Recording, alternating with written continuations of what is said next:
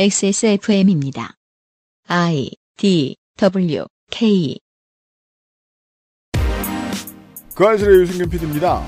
한국의 만여 명을 포함 전 세계의 코로나19 확진자는 400만 명, 사망자 수는 30만 명을 향해 가고 있습니다. 기록을 확인하다 보면 이상합니다. 경제 성장이 어느 정도 이루어진, 의료 인프라가 어느 정도 갖추어진 국가의 순서대로 확진자와 사망자가 많다니 실제 인류가 찾아내고 기록하는 능력의 바깥에서 이 병은 더 많이 퍼져 있지 않을까 하는 의심이 들거든요. 프랑스의 홍 박사와 함께 고민해 보겠습니다. 2020년 5월 두 번째 주말에 그것은 알기 싫답니다.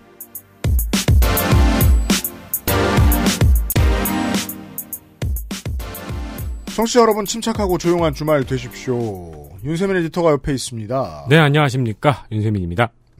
잠시 후에 홍 박사와 다시 한번 연결을 해가지고 어, 프랑스의 얘기 외에도 프랑스와 스페인 특히 뭐 이탈리아도 마찬가지입니다만은 어, 제가 전에 한번 말씀드린 대로 어, 북아프리카와 경제가 밀접하게 연결돼 있습니다. 이 나라들은 이 지중해 경제권의 다른 나라들의 상태도 혹시 알아보았는지 박사쟁이한테 한번 물어보도록 하겠습니다. 그것은 알기 싫다는 두유는 원래 이 맛 온두유, 독일산 맥주 효모로 만든 데일리라이트 맥주 효모 비오틴, 이달의 PC로 만나는 컴스테이션, 정상적인 면역 기능 관리는 매일매일 NK365에서 도와주고 있습니다.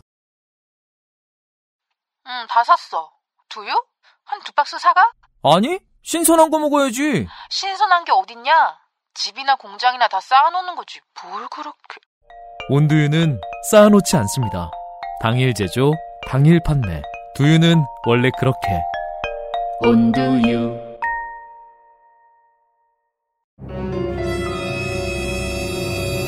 자, 지금부터 머리라는 단어를 입 밖에 꺼내면 죽는 거야. 데일리라이트 맥주 효모? 어, 야! 아, 그건 머리에 좀... 어, 어, 아! 말할 수 없는 고민? 직접 확인해보세요. 데일리라이트 맥주 효모. 자, 더워지면 두유의 계절이랍니다. 네, 온두유의 대표 얘기로는 두유와 콩물의 진정한 성수기는 여름이라고 합니다. 그러게요. 어, 생각해보니까 특히 콩물 같은 경우에는 맞는 것 같습니다. 그니까, 그, 뭐, 겨울에 신선도가 떨어지는지 모르겠는데, 저는 겨울에도 장사 좀 했으면 좋겠는데, 잘 안 해요. 그, 뭐냐, 콩국수는. 네, 저도 콩국수 매니아여서 네. 굉장히 좋아하는데 여름에만 먹을 수 있죠. 보통 계절 메뉴라서. 그렇죠. 시원한 콩물에 담가 먹는 콩국수의 맛. 갈증이 날 때 먹는 차디차게 냉장된 고소한 두유 한 컵. 생각만 해도 뒷골이 서늘해지지 않나요? 뒷골이 서늘하단 말은 원래 이때 쓰는 건가요? 아니요, 보통 그, 살인을 저지르고 들키기 직전에 쓰는 말. 어, 그, 그렇죠. 살인을 당하기 직전이나. 약간 갯모해가 있네요. 특히나 꽃샘추위에서 갑자기 여름으로 직행해버린 요즘 온두유를 권하지 않을 수 없습니다. 그렇습니다. 껍질까지 갈아 만든 진정한 콩의 모든 것 백태와 서리태를 3대1 3대1로 비율로 섞고 태안자염과 효소 처리 스테비아로 약간의 간을 한 두유 살면서 먹어본 가장 진한 콩물 그게 바로 온두유입니다. 액세스몰에서 만나보세요. 네. 물론 이 온두유 본사가 있는 그 용인인가요? 어, 광주였나요? 제가 정확히 기억이 안 나네요. 용인이었을 거예요. 광주나 분당이나 용인에 계신 분들은 직접 사가지고 막 그런 분들도 계시다고 얘기했잖아요. 네. 어, 말고, 어, 온두유를 주문 안 해보신 여러분, 온두유는 콩국수용 콩물도 팝니다. 네. 네. 콩국수는 또 특히 그 다른 국수들과 먹는 방법이 다르잖아요. 그, 맞아요. 저희 어머니가 항상 해주신 말씀인데 콩국수를 먹을 때마다 음. 면을 남길지언정 국물을 남기지 말아라. 아, 그렇죠. 네, 그게 다 국물값이다. 그렇죠. 물론 저는 이제 이렇게 아쉬움을 가집니다. 그러면서 면을 고밖에 안 줘?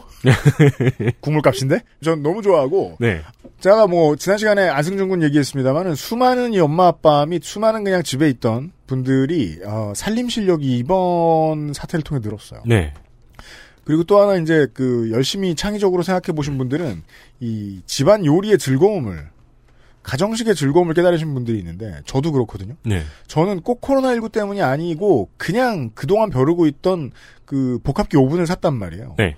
그러고 나서 신세계가 좀 많이 열린 거예요. 요즘 거의 slasher 수준으로 곱창을 다루신다고. 아까도 그렇죠. 저, 저 뭐냐 이웃 주, 주민들의 곱창을 먹는다는 게 아니고요. 북극여우 소장이 오- 이번 주 초에 이번 저 목요일에 오시면서 본인이 만든 그 파운드 케이크를 네. 아 이게 본인이 빵 만들고 본인이 요리하죠. 재료를 아끼지 않기 때문에 수준이 올라갑니다. 아우 레몬 향이 네, 내가 조금만 실력이 익숙해져서 붙으면 장난이 아닙니다. 네, macadamian nut하고 레몬을 갈아 넣은 예, 그리고 위에다 레몬을 좀 얹은 파운드 케이크를 아, 시중에서는 맛보기엔 너무 비싼 돈을 치러야 되는 음식이 나왔더라고요. 네. 그래서 저는 이제 올해 여름에는 이 온두유의 콩국수를 들고 와 가지고 네. 어마어마하게 꽁꽁 얼어붙은 어, 국물에다가 쫄면을 넣은 음 콩국수를 한번 해보려고. 설탕파예요 소금파예요? 전 소금입니다. 저도 소금파예요. 네. 아, 보통 그, 저 수도권은 소금이라고 하더라고요. 네. 네. 쫄면 아니면은 저 밀면 면을 갖다 쓰, 써보려고요. 아 그러 아 그럴 수도 있군요. 크게 기대하고 있어요. 네. 어, 요리하는데 어렵지 않습니다. 콩물이 제공되니까요. 네. 어, 액세스몰을 참고하십시오. 아, 온도유 많이 이용해 주시고요. 네. 네. 안녕하세요. 네, 잘 지내셨어요. 왜 웃어? 뭐가 좋다고 지금? 프랑스 국민들이 고통받고 있네. 아니, 이럴 때라도 웃어야죠. 그렇습니다. 그렇죠. 네 집에 있을 때 웃는 건 좋은 일이죠. 네.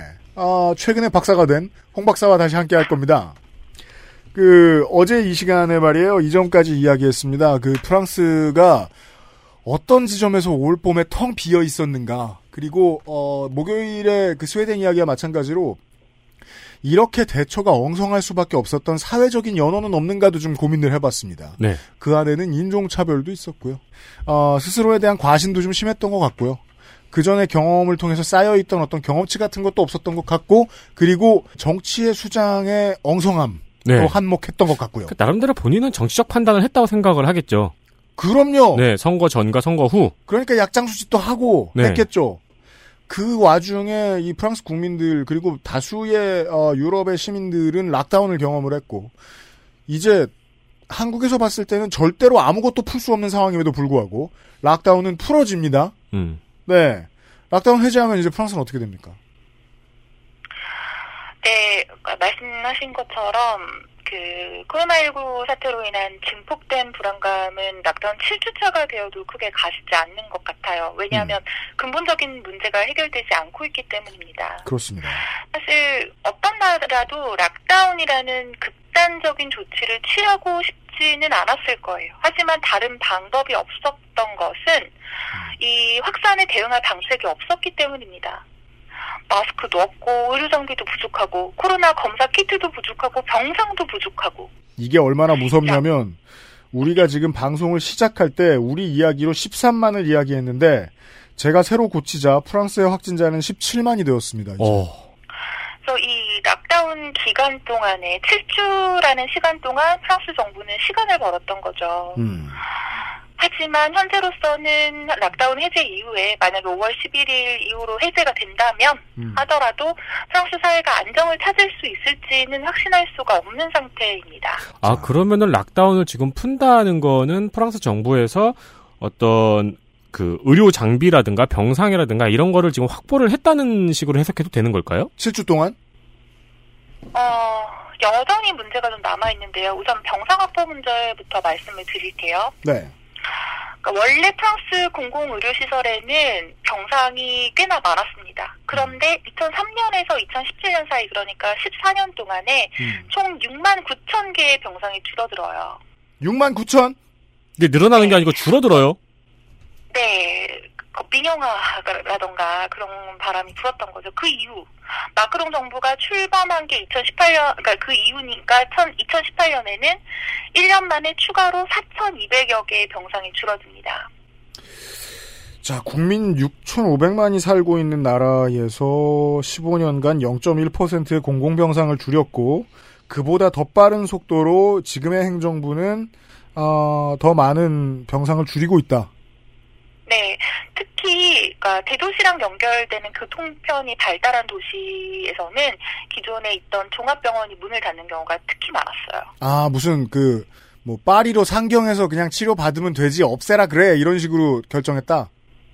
네, 그래서 이 여기에 대해서 좀 걱정하는 목소리가 커지면서 의료진들이 실제로 거리도 나와서 시위를 하는 경우가 종종 발생했지만 마크롱 정부는 사실 일관되게 시민의 목소리를 들어주지 않고 있거든요. 음. 그래서 이 병상 축소 방침을 바꾸지 않았습니다. 아, 우- 결국 코로나19가 확산되면서 병상 확보 문제로 이어진 거죠. 프랑스 병상 수가 인구 1000명당 3.1개 수준이에요. 참고로 한국의 병상 수가 인구 1000명당 12.3개. 4분의 1. 네, 그렇습니다. 따라서 코로나19 환자건 아니건 중상 및 응급 환자가 아니면 병원에서 수용이 불가능한 상황이 되었죠.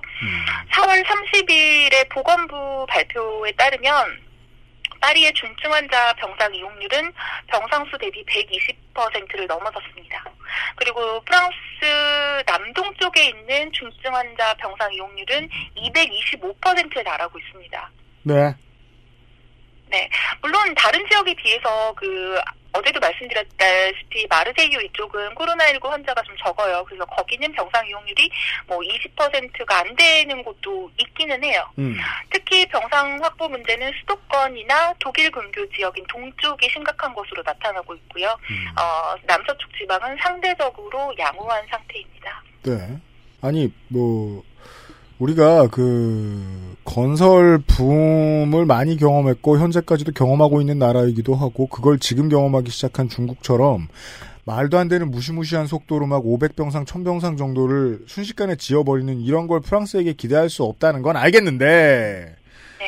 어, 그러면 이 7주 동안 뭘 준비했는지 모르겠지만 병상을 늘리지 못하면 기본적으로 어려움은 동일한 수준인 거잖아요. 크게 병상이 확보됐다기보다는 기존에 있던 병상들을 어떻게든 돌린다. 어, 추가 운용을 하고 있다라고 이해를 하는 것이 맞을 것 같고요. 네, 사실 이거는 한국도 뭐 프랑스에 비하면 넉넉해서 그렇지 그 한참 심각할 때 뭐 대구에서 발생한 환자들 많이 그렇게 치료하고 했어요. 네. 다른 곳으로 보내기도 하고. 근데 이거는 지금 너무 심한 것 같고 그리고 공공의료 시설이 부족하다면 아, 예방 활동이라도 잘 돼야 되는데 예방 활동의 가장 중요한 매개체는 마스크입니다. 네, 마스크 문제는 아직도 그러니까 요즘에 가장 뜨거운 이슈이긴 한데요. 우선 어, 3월 초에 프랑스 정부는 일반 시민의 마스크 구입을 제한했습니다. 그래서 5월 3일까지 프랑스 시민들은 마스크를 구입하려면 먼저 의사에게 가서 제가 아파요. 처방전이 필요해요. 그래서 의사가 처방전을 써주면 이걸 가지고 약국에 가야 했습니다. 그러니까 처음에는 마스크를 거들떠보지도 않았어요. 프랑스 사람들이. 그런데 락다운이 길어지고 또 프랑스 상황이 악화되면서 당연히 사람들은 마스크를 찾기 시작했습니다. 하지만 그 어디에서도 찾을 수 없거나 터무니없이 비싼 가격으로 판매되었습니다. 따라서 네. 간의 수공업이 발전하기 시작했습니다. 아, 이게 유럽의 트렌드입니다. 오래된. 안 되면 집에서. 네.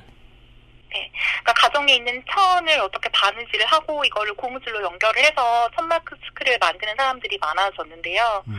어, 이제 풀렸습니다.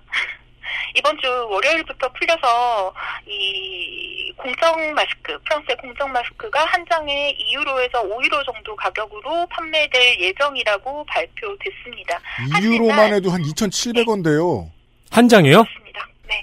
그런데 이 프랑스의 공정 마스크는 필터 기능을 갖춘 천 마스크입니다. 어, 그게 공적 마스크예요?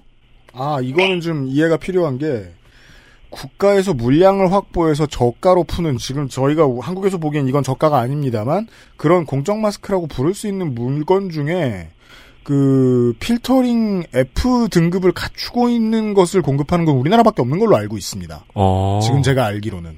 네.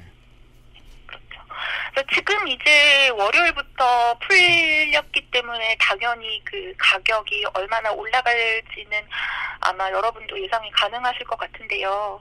실제로 한 장이 20유로에 판매되기도 했다고 해요. 2만 7천 그런데 네. 그런데 프랑스 정부에서는 마스크 가격에 상한가를 제한할 계획이 없다고 발표해서 무리를 빚었습니다. 아, 이거 한국에서 탄핵이야, 탄핵 이러면. 그쵸. 네. 그런데 이 마스크 생산에 들어가는 원가는 한 장에 600원 정도라고 해요. 그러니까 극우 정당인 국민연합의 마린 마린 르펜. 르펜마저도 네, 이것은 수치라고 지적한 바 있습니다. 마린 르펜이 그런 말을 했다. 네. 한국으로 치면 김문수가. 반면 반면 이번에 지하, 지자체에서도 마스크를 대량 주문했고 또 이 지자체에서 주문한 것은 무료로 배포될 것으로 보입니다. 따라서 지역마다 주민에게 배포하는 마스크의 수량은 달라질 수 있고요. 네. 음, 말씀하신 것처럼 이런 F등급을 공적 마스크로 하는 나라가 전 세계에서 극히 드물고 네. 대부분 국가의 공적 마스크가 천 마스크에 불과한 것이 사실이기는 하지만 음.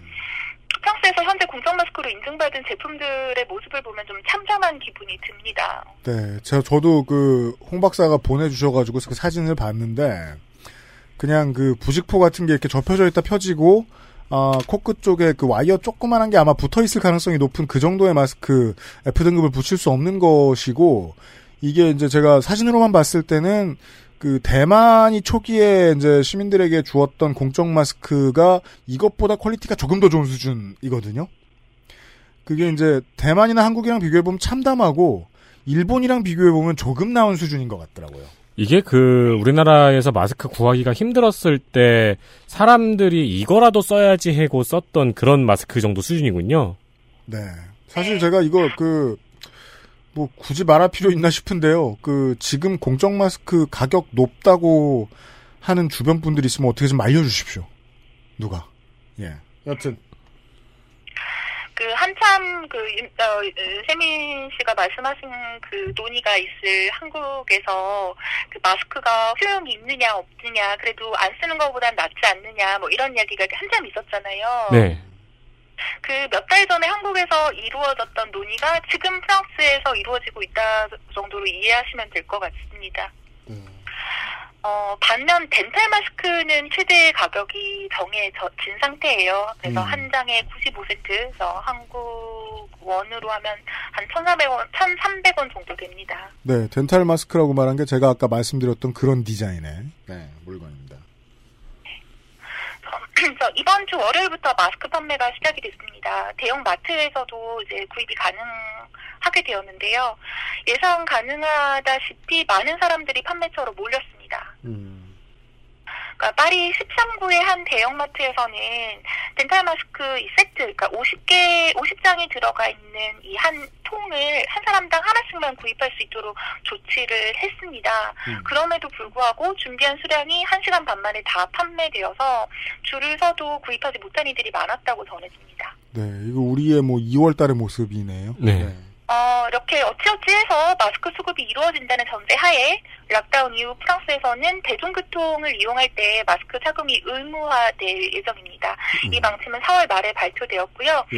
음, 이걸 잘 지키게 하기 위해서 경찰, 군, 보안요원 등이 인력이 동원되어서 어, 사람들을 감시하고 지침을 지키지 않는 경우에 처벌할 예정입니다. 말 그대로 극적인 태세의 전환이 아닐 수 없는데요. 그러게요.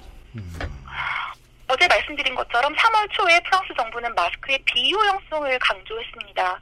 4월 13일 특별 연설에서 마스, 어, 마크롱 대통령은 대중에 대한 마스크 보급을 언급하면서도 또 일반인의 마스크 착용을 권고하지 않는다고 굳이 한마디 더 얹은 바 있거든요. 아, 4월 13일이면 우리 총선 직전 수준이에요? 그 거의 지금인데, 요즘인데? 네. 그리고 또 프랑스 정부에서 나온 마스크 관련한 발언들이 일관성이 없어요. 다른 이 발언들을 좀 꼭 쭉 읽어가면서 소개를 해볼까 합니다. 네. 우선 2월 28일 올리비에 베랑 보건부 장관은 이렇게 말했습니다. 환자가 아니라면 마스크는 소용이 없다. 음. 3월 4일 CBS-ND의 정부 대변인 일반 시민은 마스크를 사서도 안 되고 살 수도 없다. 왜냐하면 정부 방침에 따르면 처방전이 있어야만 마스크를 살 수 있기 때문이다. 의료용 마스크는 부족할 리가 없다.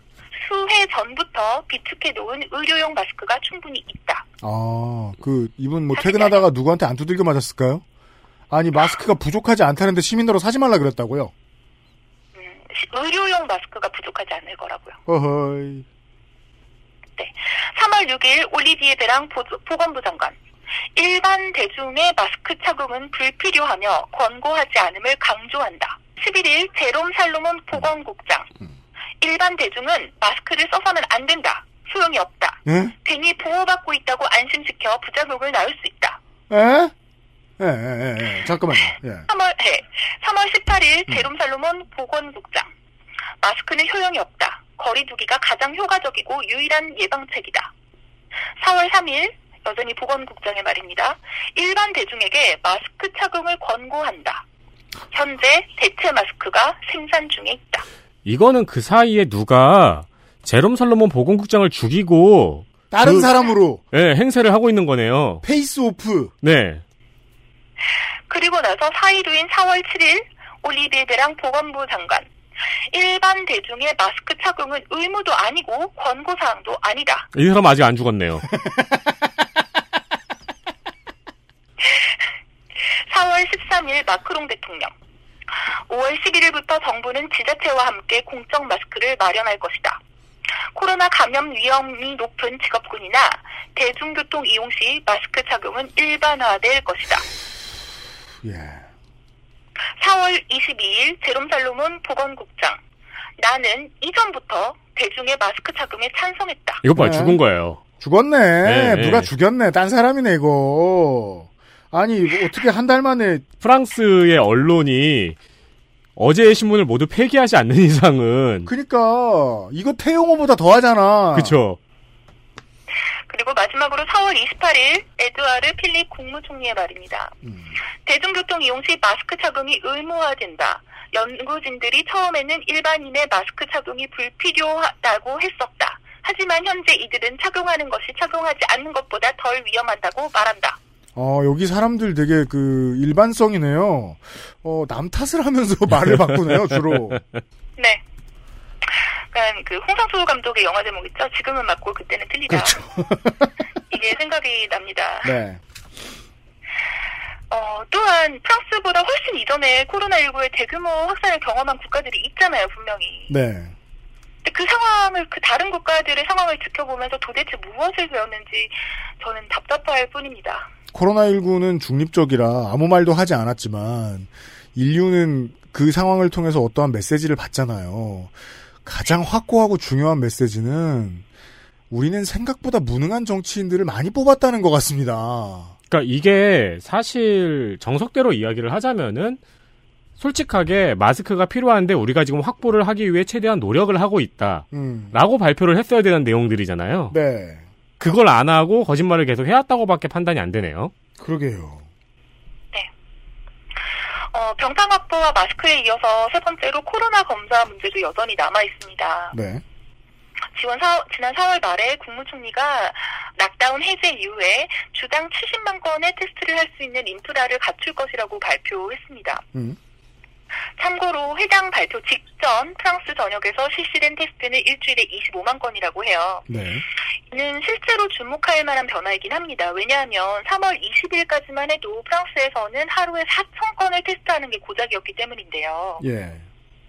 이것은 3월 말 이후에 프랑스 지자체들이 드라이브스루 검사를 도입하는 등 여러 국가를 벤치마킹하면서 검사 건수가 주목할 만큼 늘어난 그 결과라고 볼수 있습니다. 음. 네. 그럼에도 불구하고 어제 말씀드린 것처럼 프랑스에서는 아직까지도 유증상자가 모두 검사를 받을 수는 없는 상황입니다. 아, 이게 지금 한국이 가장 경험 못한 포인트죠. 이게 참 시간차에 따라서 많은 변화가 있다고 느낄 수밖에 없는 게 한국은 이제는 드디어 잠재 감염을 경험했을 사람들을 찾아 나서기 시작했잖아요. 네. 근데 이것도 시간차의 문제군요. 이게 먼저 광범위하게 퍼져 놓으니까 주당 25만 건이면 결코 적은 역량이냐고 볼 수는 없는데 이것도 부족한 상황이 돼버렸다. 뭐 마지막으로 역학조사도 이야기를 해야 하는데요. 네. 지난달부터 프랑스 정부는 StopCovid라는 이름의 어플리케이션을 준비하고 있었지만 아, 준비 중이에요? 음. 네, 아직도 준비 중입니다. 기술적인 문제가 있고요. 예를 들어서 뭐 아이폰에서는 사용할 수 없고 음. 그리고 프랑스인의 25%가 그러니까 4분의 1이 스마트폰을 사용하지 않아요. 높네요. 네, 특히 70세 이상의 44%가 스마트폰을 사용하지 않기 때문에 음. 이게 크게 효용이 없다라는 이야기가 있고요. 더불어 개인의 자유 제한이라는 주요한 문제로 인해서 lockdown 해제가 예정된 5월 11일까지 이 어플리케이션이 준비되지 않을 거라고 보건부 장관이 밝혔습니다. 아, 이동 경로 공개에 대한 이야기군요. 네. 네. 이 개인의 자유 제한과 관련해가지고 4월 초였죠. 프랑스의 한 네, 변호사가 그 프랑스 경제지에 한국의 코로나19 대응 방침을 개인의 자유를 치명적으로 희생시키고 있다면서 한국을 전체주의 사회로 매도하는 글을 기고한 바가 있고 이것이 또 경향신문 4월 12일자 기사에서 소개가 되면서 한국에서 논란이 된 걸로 알고 있어요. 그죠. 이게 또 한국에서 외신이 들어올 때의 문제점, 혹은 뭐 프랑스 언론 매체 자체의 문제점일 수도 있겠습니다만은 이 글을 올린 사람이 기고한 사람이 방역 전문가도 아니고 이 사람의 글이 한국 언론 전체를 이렇게 여러 번 탈 일인가 하는 궁금증은 있었습니다.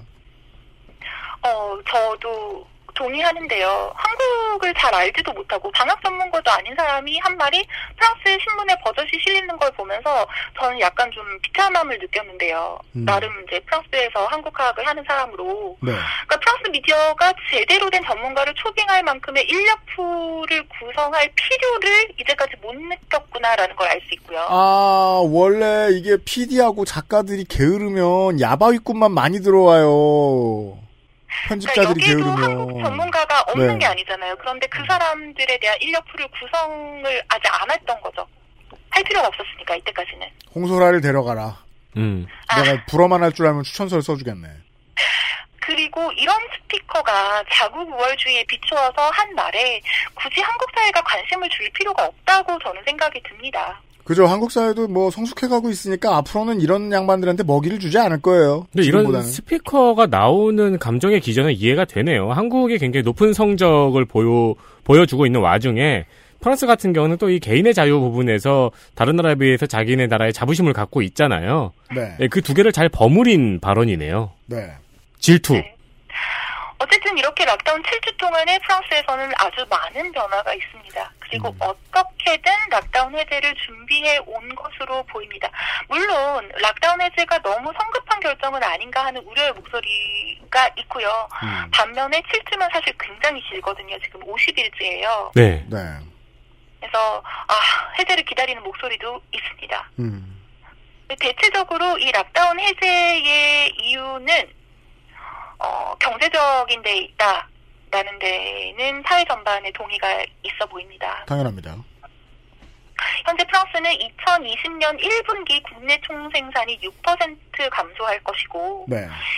2020년 전체로는 9%가 감소할 거라고 보고 있어요. 한국의 IMF 수준과 거의 흡사하군요. 네, 2차 세계대전 종전 이후로 가장 부정적인 수치고요. 음. 이미 2019년 4분기에 국내 총생산이 0.1% 감소한 바가 있거든요. 음. 프랑스 경제가 네. 아마 더 악화될 것으로 보이고요. 국가 채무는 115% 증가할 것으로 보입니다. 음. 마이너스 성장은 예견되고도 남았죠. 이게 이제 지난번 대선에서 프랑스 국민들이 에마누엘 마크롱을 뽑은 이유가 별로 믿을 만한 사람은 없지만 그래도 얘한테 던져놓으면 경제는 잘하지 않을까 네. 정도의 기대는 있었던 걸로 기억하는데 그러니까 지금 코로나19에 대한 마크롱의 대처 때문에 결국 경제도 떨어지고 있는 상황인 거네요. 네, 그렇기도 하고 마크롱 정부의 경제 정책은 굉장히 기업 친화적이고요. 음, 그죠. 네, 이제 락다운 해제 시의 상황을 좀 들어봐야죠. 네, lockdown이 해제되면 프랑스 사람들은 마스크를 착용하고 사회적 거리두기를 염두에 둔다면 외출할 수 있게 됩니다. 반면에 카페나 식당, 극장 같은 장소는 별다른 지침이 있을 때까지 폐쇄된 채로 유지하고 네. 그리고 코로나19 치명률이 높다고 알려진 그런 노약자들을 돌보고 있는 시설은 5월 11일 이후에도 lockdown 상태가 유지될 방침입니다. 음, 하지만 아주 자유롭게 이동할 수 있는 것은 아니고요. 자택에서 주거지에서 100km 반경 이상 장거리 이동은 불가능하고요. 아, 거주지가 속해 있는 지방 경계를 넘어가야 할 때는 특별한 사유가 필요합니다. 음, 또한 5천 명 이상이 참여하는 여러 스포츠나 축제, 공연 이런 행사들은 9월 이전까지 개최가 불가능하고 네. 실내 스포츠나 그룹 스포츠도 불가능합니다. 음, 그리고 결혼식 도요, 어, 시청 결혼은 연기를 기- 계속 해달라고 권고하고 있습니다. 또한 음. 대중교통 수단 내에서도 가사회적 거리두기를 실천해야 하잖아요. 네네. 그렇게 할 수 있도록 운행률을 최대 70%까지 확대할 예정인데, 네. 파리 지하철 공사 사장은 이게 과연 가능하기나 할까라는 의문을 던진 바 있습니다. 아, 지금 노동자를 당장 충원해야 될 수도 있겠군요. 숙련된 인력을. 네. 어, 그니까 전체적으로 이게 다 듣고 보면은 한국이 지금까지 실행해온 사회적 거리두기 시책보다 여전히 훨씬 세고요. 네. 이건 이제 락다운 해제라기보다는 준 락다운의 형태 정도 수준까지 온 것 같아요. 그럼 이제 그러니까 나가서 일을 하라는 거죠.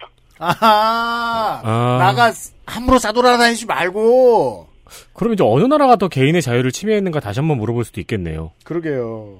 아, 그렇죠. 네. 음. 그리고 이 락다운의 점진적 해제라고 하는데요. 이 점진적 해제는 지역에 따라서 다른 양상을 띠게 될 예정입니다. 그래서 이번에 코로나 대응에 관해서 참 중앙 정부가 지방 정부의 역할을 굉장히 강조를 하고 있어요, 요즘에. 네. 예전과 같지 않게. 음. 어, 어쨌든 현재 정부는 프랑스 전역을 코로나 확산 정도와 병상 가용률을 기준으로 해서 녹색, 주황색, 적색 지역으로 나눴습니다. 예. 크게는 녹색, 적색으로 나누고요. 음, 좀더 세분화하면 세 개로 나누는데요. 음. 대략 서쪽은 녹색, 북동쪽과 수도권은 적색, 그 사이에 주황색이 있습니다. 음. 알겠습니다. 네. 그리고 어, 해외 입국자는 자가격리가 필수가 됩니다. 뭐 한국도 그렇습니다. 네. 그런데 네. 유럽 국가 중에 쉥겐 조약을 맺은 국가에서 들어오는 사람들은 자가 격리를 하지 않아도 됩니다. 이게 또 무슨 비과학적인 소리예요. 그렇죠. 유럽인들은 코로나에 강한가 봅니다. 아니, 너네 할아버지 할머니가 이렇게 많이 죽었다고. 만약에 한국인이 프랑스에 오고 싶어요. 네. 지금 한국에서는 지역사회 감염, 신규 감염이 거의 없잖아요. 네. 이런 상황이지만 한국인은 유럽인이 아니기 때문에 프랑스에 들어온다면 자가격리가 필수가 됩니다. 이건 거의 지금 일본에 들어가는 한국인 자가격리하는 거하고 똑같은 수준. 아니, 그럴 필요가 없다는 게 아니에요. 동선 관리는 중요하니까 동선 관리하는 측면에서 그렇게 해야 될 수도 있지. 근데 지들끼리 그냥 내보내 준다는 게 지금 스페인 20만, 이탈리아 20만, 영국 19만 이거 보고서 할 말입니까? 그런데 이것과는 비교도 안 될 만큼 더 큰 문제가 있습니다. 또 뭐, 이거, 이것도 큰 문제야. 이것도 지금 얘기해 준 것도 또 뭐가 있어요? 계약입니다. 개학. 네. 어, 락다운 해제 직후에 유치원과 초등학교가 개교를 합니다. 이게 지금 우리나라가 지금 개교를 하려는 것과 프랑스가 지금 개교를 하려는 거는 시간이 전혀 다르잖아요. 지금 2만 5천 명 사망 와중에 개교를 한다. 어, 학생을 등교시킬지 원격 수업을 할지는 학교더러 자체적으로 결정하라고 했습니다만 등교를 하라고 했고요. 그리고 유치원생 같은 경우는 마스크 착용을 하지 말라고 했습니다. 왜요? 그러니까 유치원생은 너무 어려서 마스크가 필요 없다고 이야기하고요. 그리고 마스크를 하루 종일 쓰고 있을 수가 없는 너무 어린 아이들이다. 아니 과학을 배운 사람이. 프랑스에 없나 느껴질 정도로 이 모르겠다를 전제로 하는 방역이 없네요. 아이고. 그리고 초등학생도 마찬가지인데요. 어, 코로나 유증상자일 경우에 하나여 예외적으로 착용을 허용하기로 했습니다.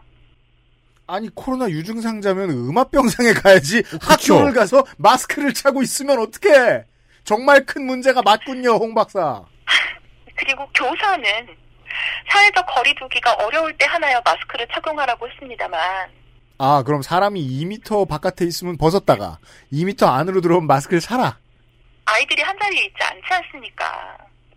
그럼 계속 찾다 벗었다 찾다 벗었다 해야지 애들이 뛰어다니면 그러니까 5월 5일에 마크롱이 그 의료진 자녀를 수용하고 있는 학교를 찾아가서 아이들의 이야기를 듣는 모습이 또 TV를 탔어요. 네 근데 그 와중에 그 몇 분 안 되는 와중에 아이들은 이미 계속 움직이더라고요. 앞에 대통령이 있으나 없으나 아이들은 움직여요. 이게 과연 거리두기가 될 것인가 그러니까 이거는 이제- 문제를 역설적으로 도 보여줘 버린 거죠. 마크롱을 찍고 싶지 않다는 아이들의 표심을 뜻하는 게 아니라 아이들은 원래 그렇다 네. 아, 어, 타가소도 개원을 하는데요. 어, 타가소 시설마다 10명으로 인원을 제한하고 유아는 마스크 착용을 금지합니다. 다만 타가소 근무자는 마스크 착용이 의무이고요. 이게 무슨 의미죠? 어, 이해가 안 되죠. 네. 그리고 아무리 초등학생까지의 연령에 코로나19의 위험성이 낮다고는 하지만 이게 확실한 것도 아니잖아요. 그리고 요즘에 프랑스에서도 코로나19와 관련성이 의심되는 가와사키병 아동 환자가 증가하고 있는 추세입니다. 음, 이런 상황에서 과연 학교 문을 여는 것이 합리적인 결정인가 하는 의문이 들 수밖에 없는 거죠. 그리고 아이들에게는 증상이 나타나지 않는다 하더라도 아동을 매개로 지역사회 감염이 더욱 확대될 수도 있고요. 그렇죠. 이 아이들이 교사와 교직원의 안전은 어떻게 보장한다라는 말씀 말인지 아이들이 증상이 없어도 병을 가지고 집으로 돌아갈 거 아니에요, 결국엔. 어, 네, 집에는 할아버지 할머니도 계시고. 그러니까 지금 네. 한국이 지금 250명이 좀 넘는 사망자들 가운데서 그 어린 희생자도 있습니다. 네.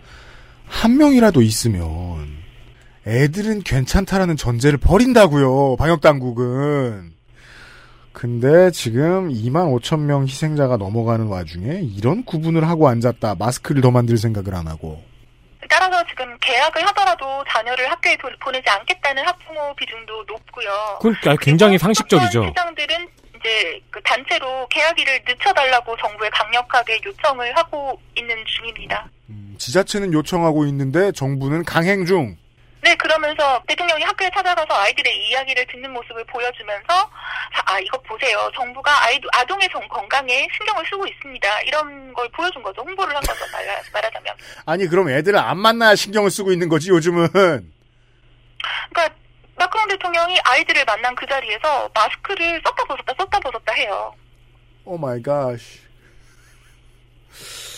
네. 어 그렇군요. 이거는 북극여우 소장님이 말씀하신 스웨덴의 경우와 정반대네요, 지금. 거기는 너무 과학적으로만 일을 처리하려고 해서 문제가 발생했다면 여기는 지금 너무 정치적으로만 일을 처리하려고 하고 있는 모습이네요. 그러니까 어떻게 이렇게 그러니까 저도 과학 안 배워서 제가 이런 말 쓰는 게 조심스럽습니다만 어떻게 이렇게 비과학적일까 싶은 황당함이 있네요. 네. 예, 예. 근데 그래 이게 이게 그 감염병이라는 게 계급도 안 따지고 돈이 많은지 적은지도 안 따진단 말이에요. 어, 지위고하와 나이를 가리지 않는다면 실제로 지금 학교에 제일 가기 싫은 건 선생님들일 거예요. 그렇죠. 특히 어린 아이들 두고 있는 선생님들은 지금 고민이 굉장히 많죠. 아, 그러게요. 그리고 자녀를 봐줄 곳이 없거나 베이비시터를 고용할 돈이 없는데 직장에 나가야 하는 사람들도 부모들도 아이들을 무조건 학교에 보내야 합니다. 이러면은 확실히 저소득층이 더 불리하죠. 네. 네. 그렇죠. 알겠습니다. 네. 그, 방송을 준비할 때까지는 제가 정말 생각하지 못했는데, 어, 이야기를 듣는 게 나았네요. 듣는 게 나았어요. 네. 이 즈음에 듣는 게 나았을 수도 있겠습니다. 이게 뭐, 그게 정치인들이든, 뭐, 당국자, 방역 당국자들이든, 과학자들이든, 누구든 간에, 와, 그 단체로 조금 이렇게 좀 흐트러지기 시작하면 끝도 없네요. 이게 그 이 사태가 지나고 나면은 이 각국의 대응 방법과 결과들이 전부 다 일목요연하게 정리가 되어서 나오겠네요. 그러게요. 네. 그때 프랑스는 굉장히 특이한 사례로 보고가 될 것 같고요. 네. 이게 2, 30년이 지나야 아, 우리의 정치가 이렇게 멍청했구나를 깨닫는 때가 오는데 네. 그게 제가 몇 살 때일지 모르겠습니다. 좀 빨리 왔으면 해요. 그, 홍 박사 심심하니까, 그, 그동안 저 한국에 있는 친구들하고 계속 귀찮게 굴었을 거 아니에요. 한국에 있는 사람도 심심했거든, 그동안. 한국 얘기 많이 들었죠? 네, 많이 들었죠. 음, 처음에는 프랑스에서 저는 한국에 있는 친구들이나 가족들이 걱정을 했어요. 그렇죠. 특히 그 31번 확진자 이후부터. 음, 근데 지금은 완전 전세가 역전되어서 사람들이 이제 왜 안 들어오느냐. 그렇죠. 어, 그런, 왜 그런 데서 살고 있느냐. 이제 그런 이야기를 많이 듣는데요. 음, 실제로 이제 며칠 전부터 한국에서 지역사회 신규 감염자가 거의 없잖아요. 네, 그렇죠. 이게 프랑스에서도 알려지긴 했는데 저도 그 지금 현재 제가 프랑스에서 겪고 있는 상황이랑 너무 다르니까 굉장히 비현실적으로 느껴지는 거예요. 그러게요. 근데 저는 한국의 상황을 알고 있는데도 그렇게 느꼈는데 그렇지 음. 않은 일반 프랑스 사람들한테 이 소식은 아마 굉장히 믿기 힘든 정보였을 거라고 생각이 듭니다. 지금 박사가 이렇게 얘기하는 걸 보니까, 프랑스 사람들이 실제로 이걸 못 믿고 있다는 얘기를 할 것 같아요. 그러게요.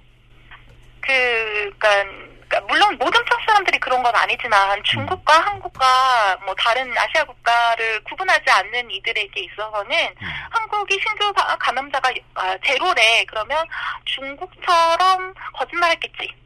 아, 뭐 이해가 부족한 측면도 있고 원래 관심이 없는 나라니까. 네, 그런 게 굉장히 그 복합적으로 작용해서, 어, 이게 여전히 그런 다른 국가, 그러니까 좀 거리가 멀거나, 어, 정서적으로 먼 국가에 대해서는 편견은 여전합니다. 물론 프랑스 언론에서 한국이 대만이나 홍콩과 함께 어, 코로나19 대응을 잘한 국가 중에 한 곳으로 자주 거론되기는 하지만요. 그 트럼프 지지하는 이 미국의 극우 성향의 사람들 주민들도 집회 나왔을 때 보면 동아시아의 국가들 일본을 제외하고는 이게 잘 대처하고 있는 중이라는 사실을 거의 믿지 못하고 어 왜냐면은 이 지역에 대해서 원래 무시하다 보니까 잘 모르는 이유가 좀 큰 것 같아요. 네. 그 지금도 많은 트럼프 지지자들이 어, 한국은 참고하면 안 된다 이렇게 얘기해요. 왜냐하면 그 나라는 저 김정은이 다스리고 있는 사회주의 국가니까 이렇게 얘기한다고요. 아, 몰라서 진짜요? 그래요, 몰라서. 예. 어. 예. 예, 몰라서 그런 게 맞습니다. 그리고 사실 프랑스 언론은 보통 자국을, 그러니까 코로나 사태 이전에도 계속해서 보통 이제 자기 나라를 유럽 국가, 다 유럽의 다른 국가랑 비교를 해요. 음. 그래서 실제 기사를 찾아보면 유럽에서는 독일이 좀 잘하고 있잖아요. 그러니까 우리는 왜 독일처럼 못하나? 이런 류의 기사가 더 많습니다. 네. 저희들이 보기엔 다 지옥입니다만 여튼 차이가 있습니다. 네. 국가들별로. 네. 네.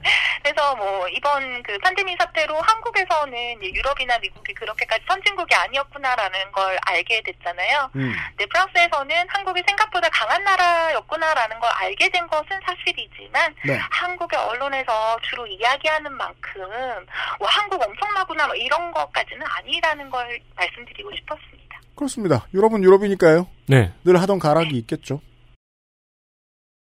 XSFM입니다. 스레드가 늘어서 CPU만 바꿔 쓸 수 없다니 이게 무슨 청천벽력 같은 소리일까요? 맞긴 맞는 말입니다.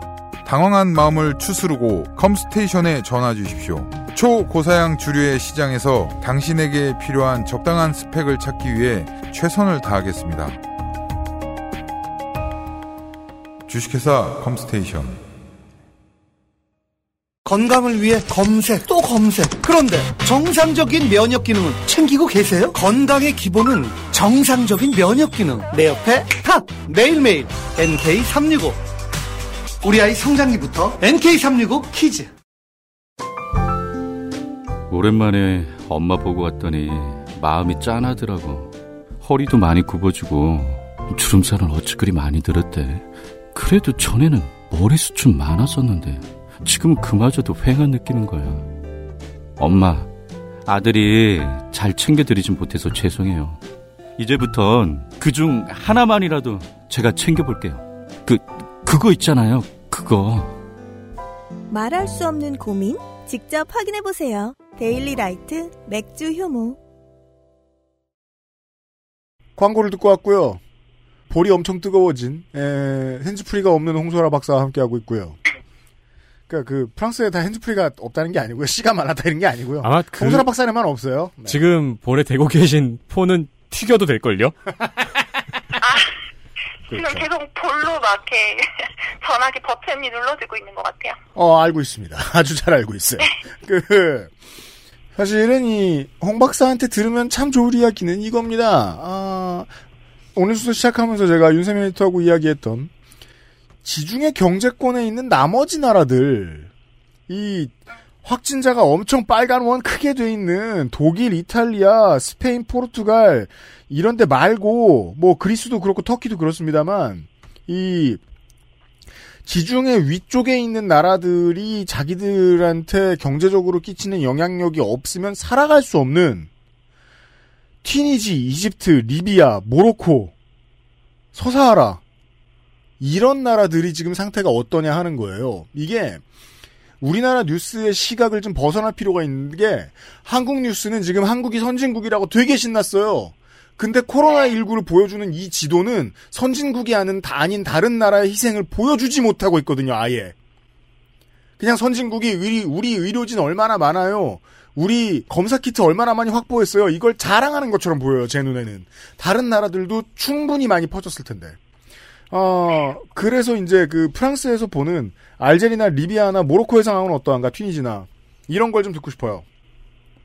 아, 그러면 북아프리카 상황을 먼저 말씀드릴까요? 제가 프랑스 해외령. 아, 그래요. 그러면은 우리가 아, 그죠. 그 얘기도 먼저 한국은 이걸 이해할 수 없습니다. 한국은 해외 식민지가 없기 때문입니다. 잠시만요. 중앙 재난 문자가 왔어요. 지금까지만 해도 제가 지금 프랑스 잠깐만요. 상황이 잠시만, 잠시만요. 잠시만요. 그, 저, 저한테 저, 제- 긴급 재난 문자가 와서 홍 박사 목소리가 끊겼어요. 한국은 이런 일이 잦습니다. 네. 다시 말씀해 주세요. 지금 프랑스 해외령에 대한 얘기를 좀 해봐야 되겠습니다. 네. 어, 제가 지금까지 프랑스의 상황이 얼마나 안 좋은가를 말씀드렸잖아요. 네. 그런데 프랑스 내에서 정말 상황이 너무너무너무너무 좋지 않은 곳들이 있습니다. 네. 그런데 잊혀진 곳이죠. 음. 생각하기 마련입니다. 죄송합니다. 다시 한번 저, 저, 또 재난 문자가 왔어요. 아, 예. 한국이 자주 그래요. 네. 요즘 요즘 한국은 재난 문자가 계속 오거든요. 네. 외롭지 않게 해줘요. 아, 아니, 근데, 근데 그거는 굉장히 게- 좋은 것 같아요. 좋아요. 저도 좋다고 생각합니다. 네. 그러니까 바로바로 어쨌든 상황을 알 수 있고 그리고 이번에 그러니까 한국 정부가 잘 정말 잘했다라고 전, 제 눈에 보이는 부분 투명성이거든요. 네. 아무래도 이제 프랑스랑 비교가 되다 보니까 음. 네 이제 말해도 되나요? 됩니다, 이제. 예, 알겠습니다. 음. 처음부터 다시요. 네. 아 손을 바꿔야겠다. 어 귀 아파. 예. 어 할게요. 네. 어, 지금까지 제가 프랑스 상황이 얼마나 지금 좋지 않은가에 대해서 말씀을 드렸는데, 음, 프랑스 내에서 훨씬 더 상황이 열악한 곳이 있습니다. 하지만 이곳은 잊혀진 장소들이죠. 음. 보통 프랑스 하면 유럽에 있는 프랑스 영토를 생각하기 마련일 텐데요. 네. 하지만 프랑스에는 여러 해외 영토가 있습니다. 그렇습니다. 아, 뭐 과들루프, 레위니옹, 마르티니크, 마요트, 프랑스령 기아나, 프랑스령 폴리네시아, 생마르탱, 누벨칼레도니 등등. 지금까지 말씀해 주신 것만으로도 5대양 6대주에 하나씩 다 있는 겁니다, 거의. 네. 네. 그러니까 이 지역들은 프랑스 제국주의 식민지비의 결과로 아직까지 프랑스 영토로 남아 있는 곳들입니다. 네. 그러니까 뭔가 이름은 달라져 있죠. 무슨 뭐 집합체라느니 뭐 데파르트망 이렇게 부르지만 사실상 뭐 식민지와 다를 바 없는. 그렇죠. 네. 제가 이번에 방송을 준비하면서 이 해외령의 상황을 지켜보면서 어, 우리가 아직까지 식민지로 남아 있었다면 우리도 이랬겠지라는 생각이 들어서 좀 더 많이 끔찍했습니다. 그랬겠죠. 우리를 지배하는 정부의 방침에 따라서 뭔가 고통을 겪었겠죠. 네. 그러니까 이곳은 이 해외령에는 프랑스 본토에서 온 사람들이 많음에도 불구하고 여러 측면에서 사각지대에 놓여 있는 곳들인데요. 음. 보통은 선거가 있을 때 정도만 프랑스 언론의 깜짝 주목을 받을 뿐입니다. 음. 예를 들어서, 그러니까 정말 정부도 해외령에 별로 관심이 없는 것 같아요. 예를 들면 지난 4월 19일에 에드와르 필립 국무총리가 프랑스 해외령 상황을 서- 설명하면서 자료를 이렇게 만들었거든요. 네. 그 자료에 보면은 해당 지역들의 지도가 수록이 돼 있어요. 네. 근데 이 지도가 좌우가 바뀌어 있었던 거예요. 아. 예. 그런데 정부의 그 누구도 눈치채지 못하고 이게 또 방송을 탔습니다. 어허. 그러니까 물론 일어날 수 있는 실수이기는 합니다만 네. 이 자료가 정부 자료라는 점, 그러니까 정부에서 만들어졌다는 점, 그리고 TV를 통해서 생방송으로 프랑스 전역에 송출되었다는 점을 감안하면 아마도 이 프랑스 해외령 주민들은 다시 한 번 더 소외감을 느꼈을 거라고 생각이 들어요. 그렇죠. 네. 이렇게 사회 관심에서 멀리 있기는 하지만 여기도 사람 사는 곳이기 때문에 코로나 청정지대가 아닙니다. 그렇습니다.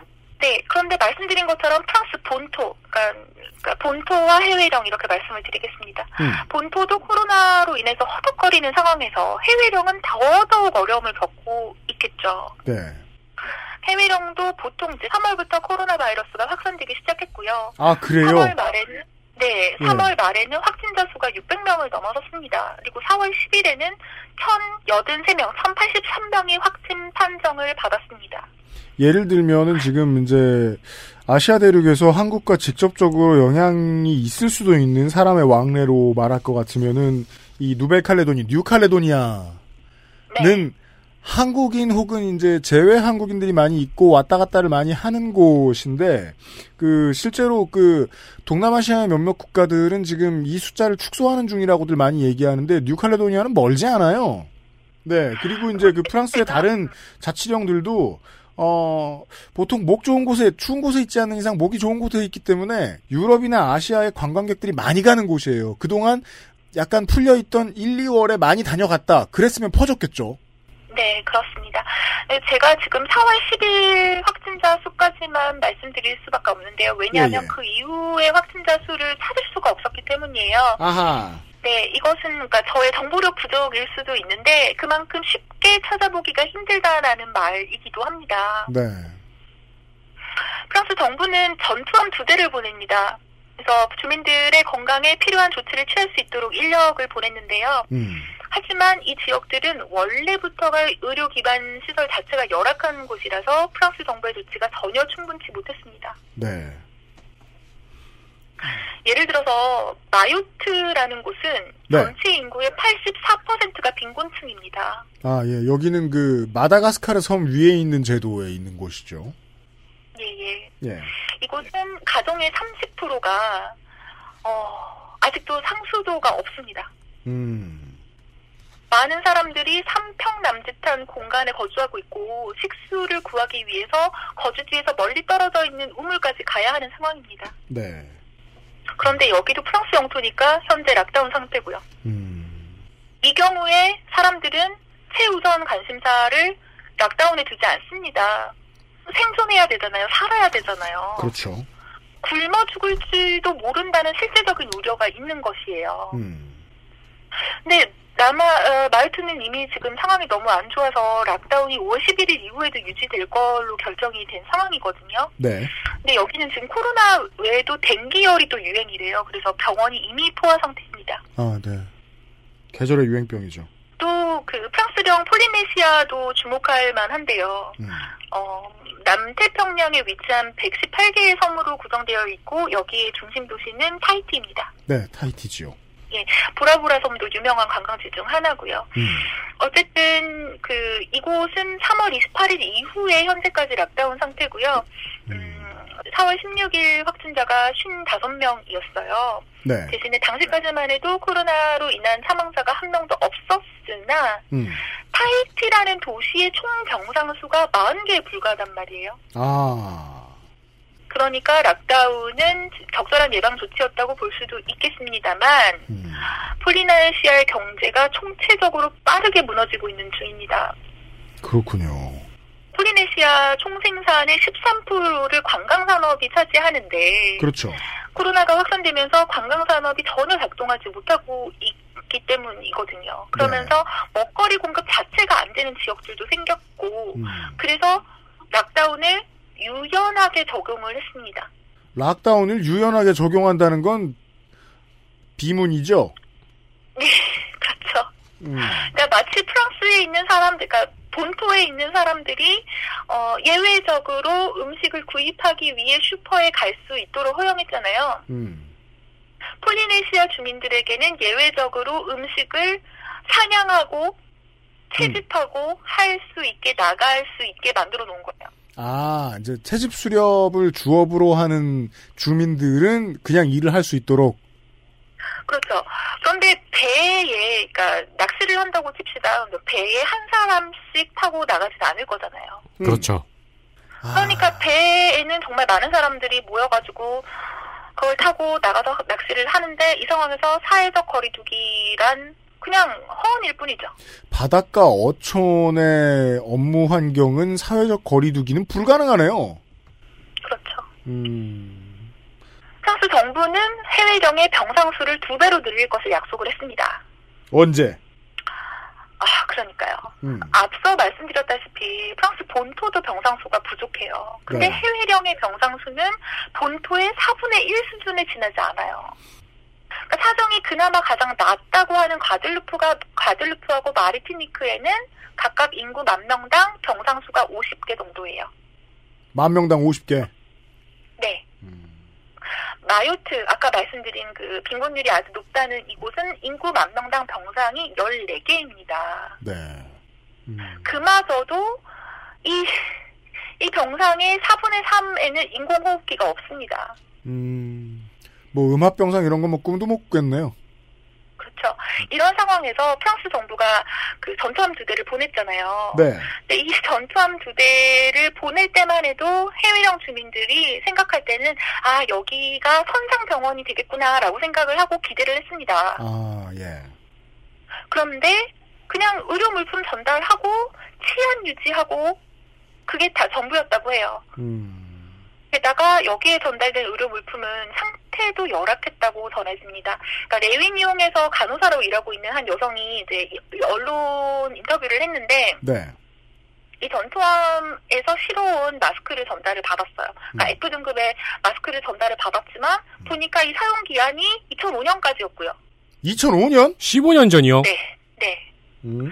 마스크에 곰팡이가 펴 있었고 고약한 냄새가 났다고 증언했으니까 그러니까 사용이 불가능한 상태였던 거죠. 어, 어서 구해오래도 그런 거 못 구해오겠네. 그러니까요. 이거를 여기에 보내는 거네요. 네.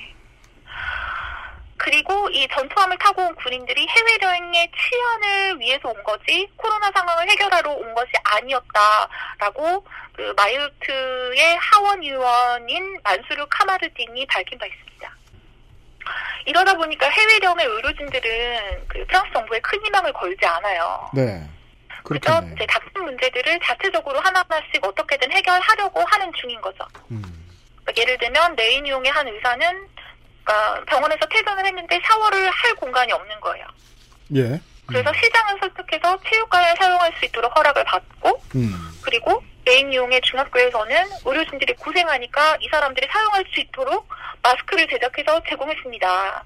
중학생이 마스크를 만들어서 제공했다면 이 마스크는 당연히 천 마스크였을 거예요. 음. 그쵸. 레위니옹 도지사 자크 비영이 뭐라고 하냐면요. 이건 정말 말도 안 된다. 오늘은 2020년이고 이것도 프랑스다.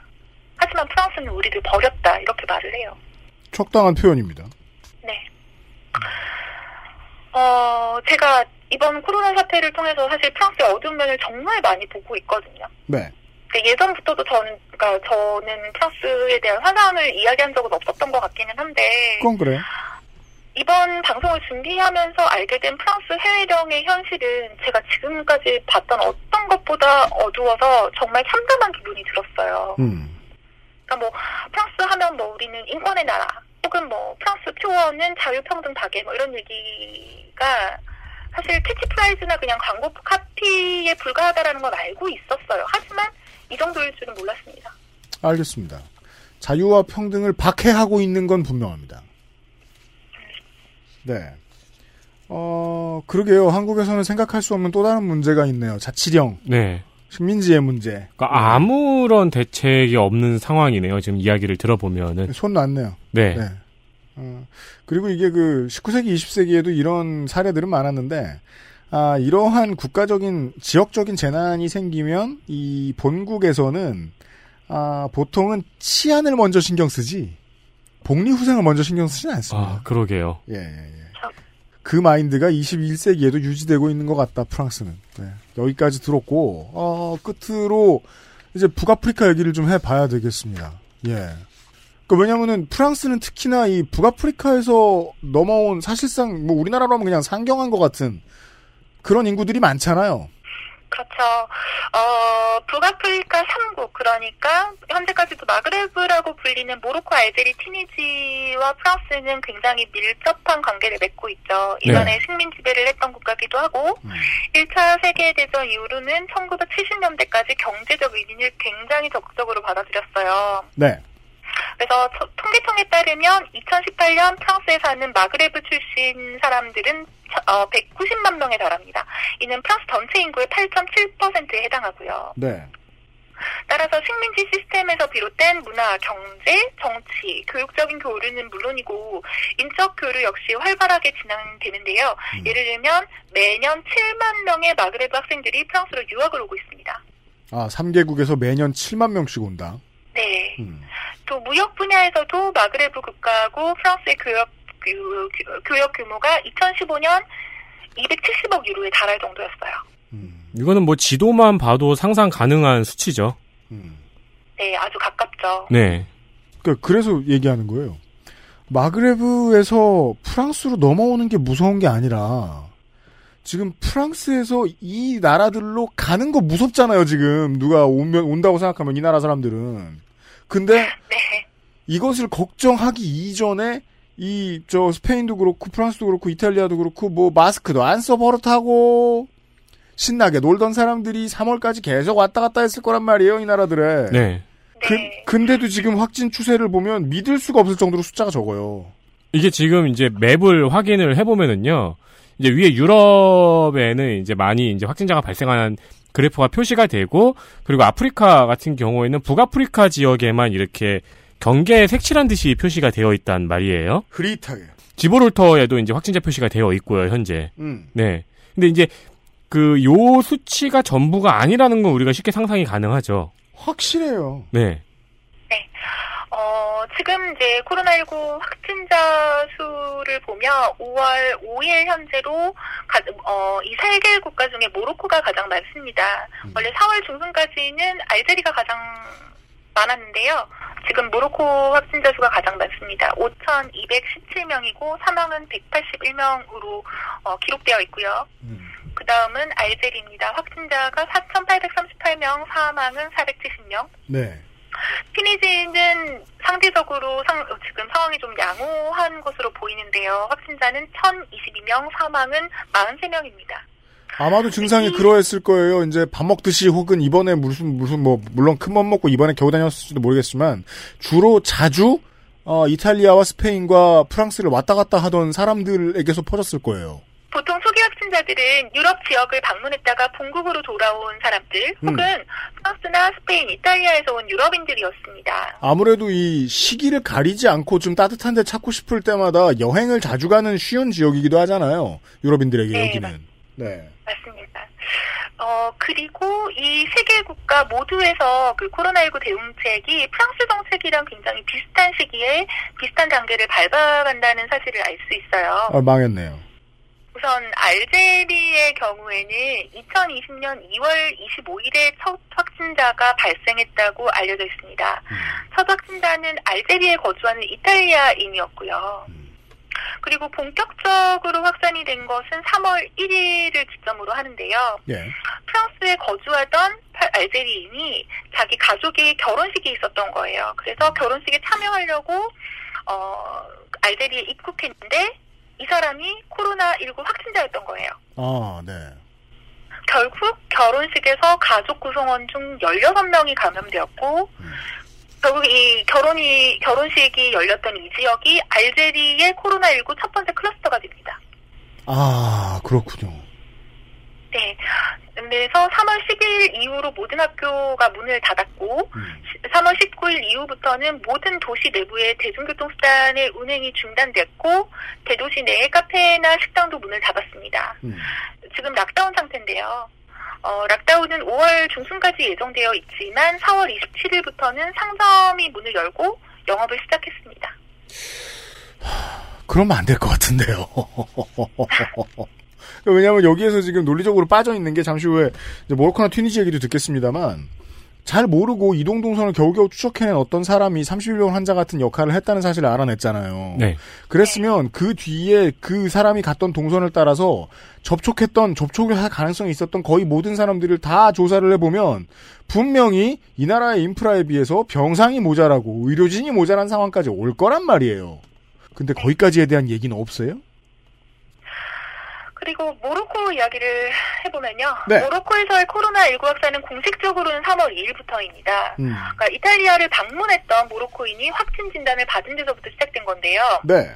3월 5일에는 모로코 출신 이탈리아 국적자가 확진 진단을 받았고요. 그리고 3월 10일에는 모로코를 방문한 프랑스 여행객이 확진 진단을 받았습니다.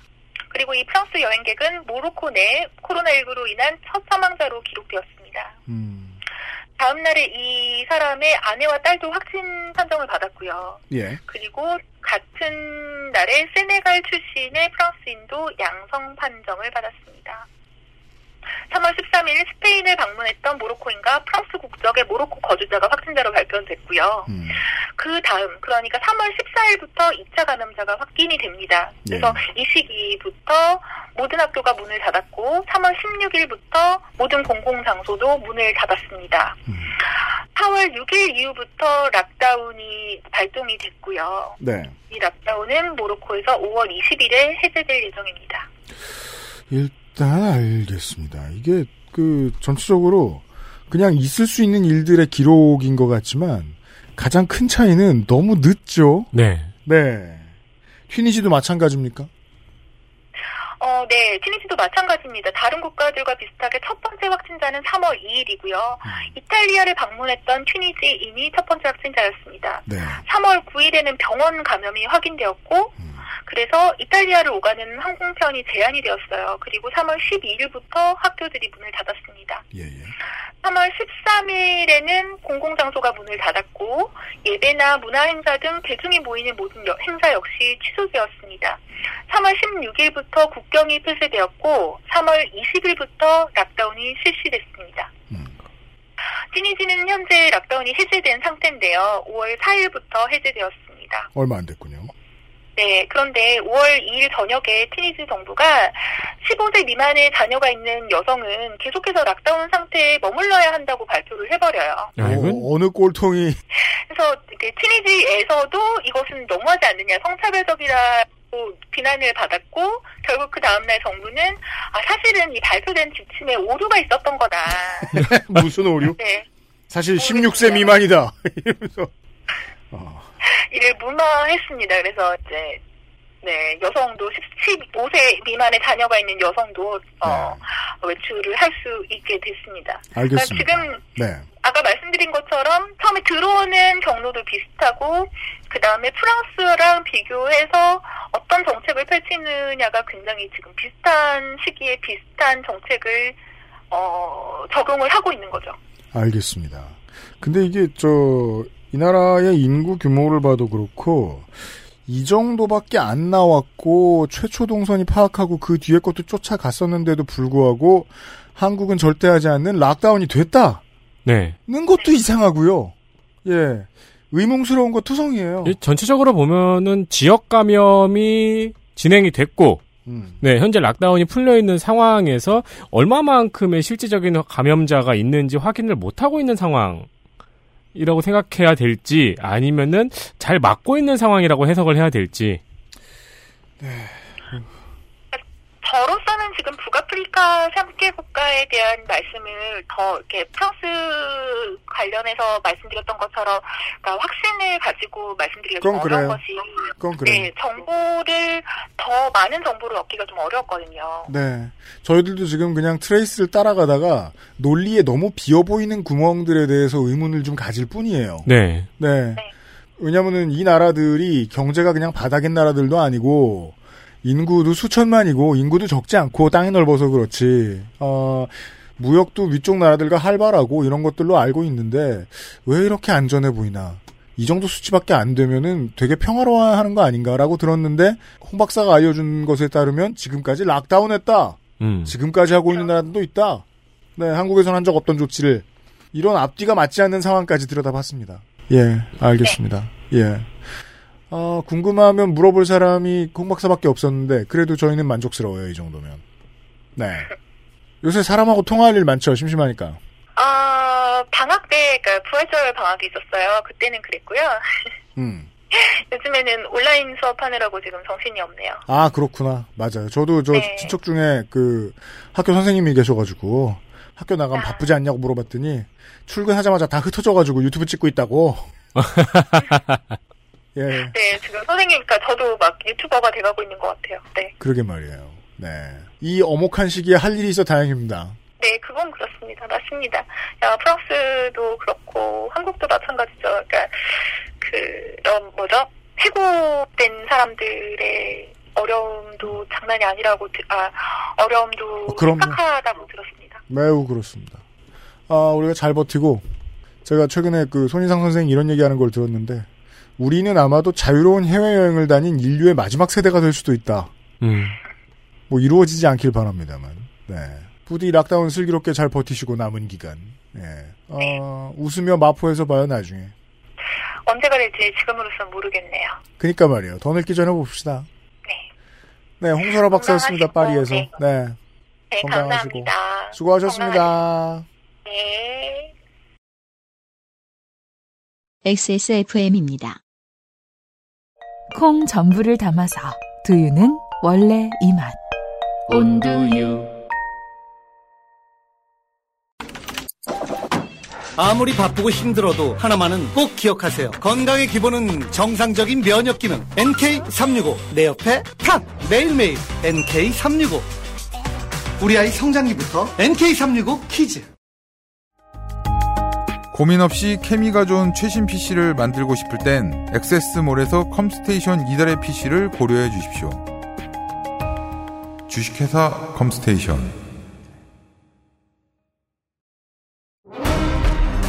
아스트랄 뉴스 기록실 뉴스 아카이브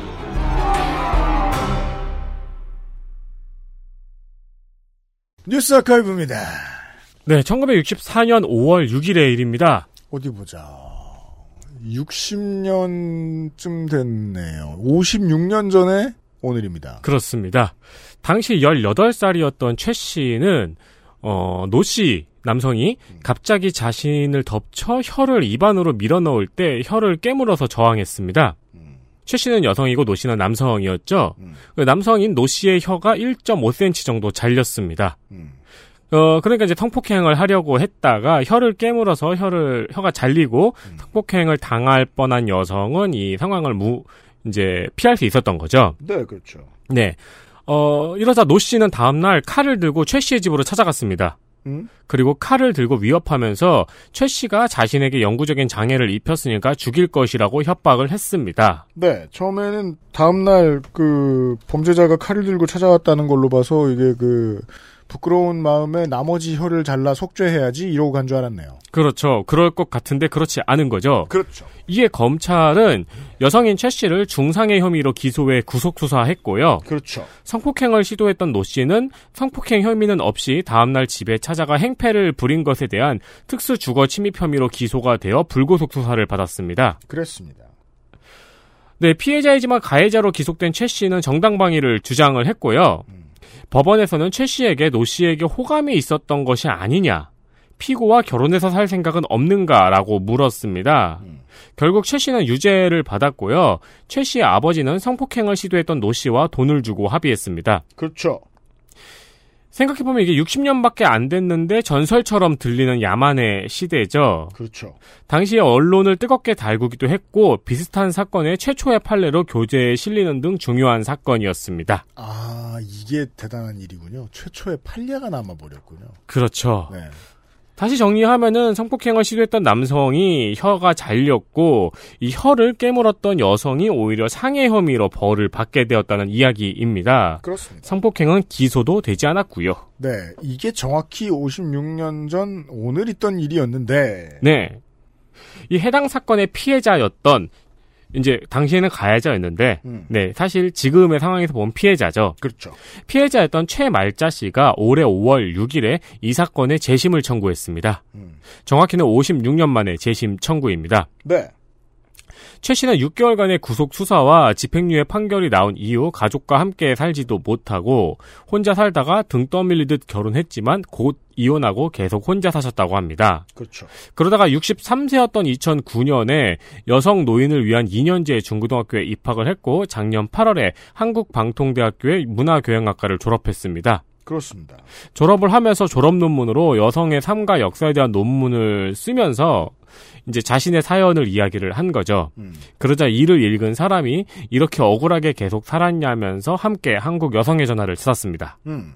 현재는 변호인단이 구성이 되어 있고 부산 여성의 전화와 함께 재심을 청구한 상황입니다. 그렇습니다. 이게 지금 이번 주에 뉴스가 돼가지고 많은 분들이 보셨을 거예요. 네. 이게 저도 옛날엔 뭐다 그랬지라면서 과거의 불평등이나 야만적인 분위기를 좀 지나간 일로 생각을 하잖아요. 그렇죠. 그게 뭐 인종차별도 그렇고 가부장적인 모습도 그렇고 여러 가지 모습들에 대해서 음. 다시 한번 생각하게 되더라고요. 이게 당사자들에겐 분명한 피해 사실로 남아있는 살아있는 사건이잖아요. 네. 네. 아닌 게 아니라 저도 제가 당한 피해에 대해서 가끔 생각나면 지금도 열받거든요. 그렇습니다. 그런 일이 이번에 재심 청구에 들어갔습니다. 알겠습니다. 네. 이거 이제 재심 청구가 됐다는 것만으로도 뉴스가 많이 됐는데 어, 결과가 나온 다음에 좀 더 얘기가 좀 많이 됐으면 좋겠습니다. 어, 어, 저는 지금 이 얘기는 지금 이번에 보고 알았어요. 그러게요. 벌써 이게 2년이 됐습니다. 2년 전 이번 주의 얘기입니다. 네, 2018년 5월 5일 유튜브에 차일디시 감비노의 This is America 뮤직비디오가 업로드 되었습니다. 현재까지 이 노래가 이 사람의 인생작이 될 거라고 본인은 예상 못했을 거예요. 이 뮤직비디오를 보신 분은 어 작년 아니야 싶으시겠죠? 네, 시간은 빨라서 이게 벌써 2년이 됐습니다. 네. 순식간에 빌보드 1위를 하고 뮤비도 순식간에 1억 뷰를 찍었습니다. 그리고 언론에 많이 소개되는 둥 유명하다고 말할 필요도 없이 유명해졌죠. 그렇게 됐어요. 뮤직비디오는 짐 크로우를 상징한 첫 화면부터 그렇죠. 미국의 총기 난사 사건, 미디어의 천박함, 그리고 그 속에 가려진 사회 문제, 인종차별 등의 문제들을 깔끔하고 세련되게 담아서 미국을 포함한 전 세계에 큰 반향을 일으켰습니다. 그렇습니다. 네, 음악적으로는 그래미도 받았고 피치포크 미디어와 롤링스톤즈 두 롤링스톤즈가 아니죠. 롤링스톤즈. 롤링스톤 지. 지. 네. 롤링스톤지. 네. 둘 다에게 찬사를 받았다면은 성공했다고 할 수 있죠. 네. 음악적으로 성공한 것은 말할 것도 없는데 그보다 이 뮤직비디오로 전 세계에 더 많은 주목을 받았습니다. 그 따라서 그래미가 올해 앨범 올해의 노래상을 준 데에는 이 뮤직비디오에 준 겁니다. 그렇습니다. 예, 예. 네. 어, 피치포크 미디어나 롤링스톤 같은 경우에도 이, 뮤, 이 뮤직비디오에 주목을 많이 한 거고요. 그렇죠. 왜냐하면 2010년대 통틀어서 이렇게까지 많이 주목받은 뮤직비디오가 없어요. 네. 예, 예. 강남 스타일이 있는데 아니면은 저, 저 뭐냐, Hotline Bling. 네. 네. 네. 이제 문맥이 다르죠. 네, 문맥이 다르죠. 네. 그건 그냥 밈이고, 네. 이번에 이게 2주년이 되었다길래 생각나서 다시 봤는데요. 예. 다시 보면서는 저는 또 조금 다른 생각이 들더라고요. 왜요? 그 2년 동안 방탄소년단이 그래미에 갔고 음. 기생충이 오스카를 탔고 유럽과 미국에서는 코로나19 사태로 많은 사람들이 죽고 있는 와중에 음. 동양인에 대한 인종차별이 심각하게 퍼지고 있죠. 그죠. 이게 이제 그, 그, 우경화는 2차 대전 때와 다를 바 없는 흐름으로 움직이는 것이 경제 문제가 생기거나 어떤 대중이 도탄에 빠졌다라고 느낄 만한 상황이 생겼을 때 그 해결책으로 무능한 정치인들이 인종차별을 들고 오면서 대난투가 벌어집니다. 네. 대난투만 안 벌어졌어요, 지금. 그렇습니다. 그러니까 얼마 전에 지인이 그러더라고요. 이제 유럽이나 미국 여행은 무서워서 못 갈 수도 있다고. 그렇죠. 실제로 지금 현지에서도 그 염려되는 상황이 벌어지고 있다고 합니다. 네. 어, 그래서 보다 보니까 이 찰리시 감비노가 이야기한 문화적 메시지가 이제 곧 우리의 메시지가 될 수도 있겠구나라는 생각도 들더라고요. 이제 우리도 문화적으로 이런 메시지를 내보내는 날이 오겠구나 하는 생각이요. 그렇죠.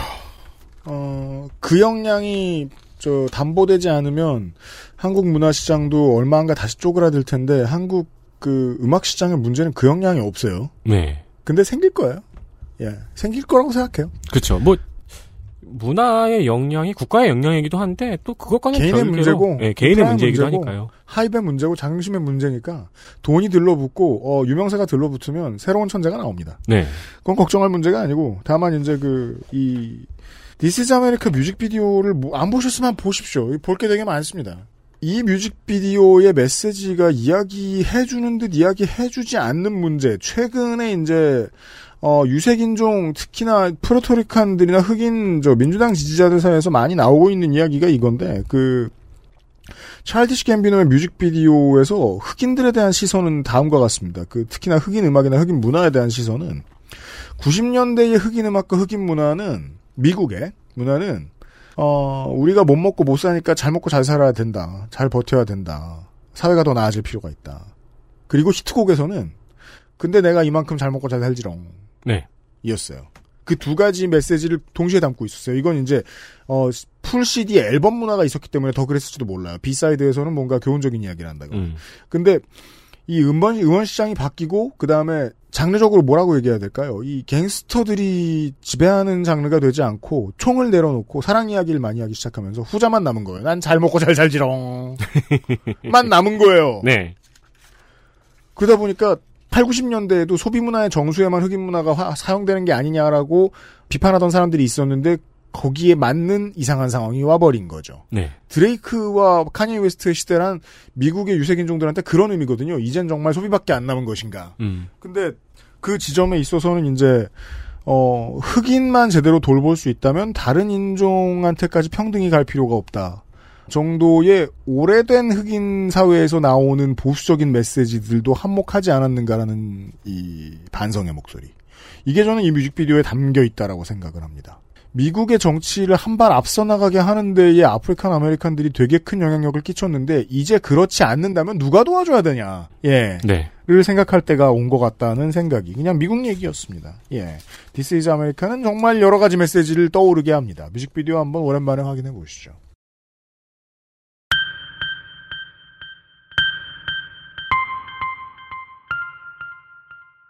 여기까지 이번 주에 그것은 알기 싫다였습니다. 코로나19 이야기를 어, 사실상 저희는 할 타이밍을 놓쳤잖아요. 어떻게 보면. 그리고 어, 타이밍이 언제일까 확신하기도 어렵고요. 근데 얘기를 그때 할 수 있었다고 해도 얘기 안 했을 것 같아요. 네. 당장 우리가 뭐 아는 게 있어야지. 그 과학자들에다가 어어 하는 것도 우리가 풀이 없기도 하지만 네. 당장 무슨 의미를 전달 드릴 수 있을지 모르겠어가지고 좀 주저주저 했는데 어, 이번 주하고 또 어, 다가오는 5월 6월에는 이 사태와 관련된 것들을 소재들을 좀 찾아보려고 애를 쓰고 있습니다. 네 이번 주의 이야기를 많이 들어주셔서 감사드리고요. 네 통신원 노릇을 해주신 두 분도 수고 많으셨고요. 네. 유승균 PD하고 윤세민 에디터였습니다. 주말까지 그 아실 들어주셔서 감사합니다. 다음 주에 어김없이 아 김민아 랑 뵙죠. 지금 생각나셨어요? 잊었던 이름. 안녕히 계십시오. 안녕히 계십시오.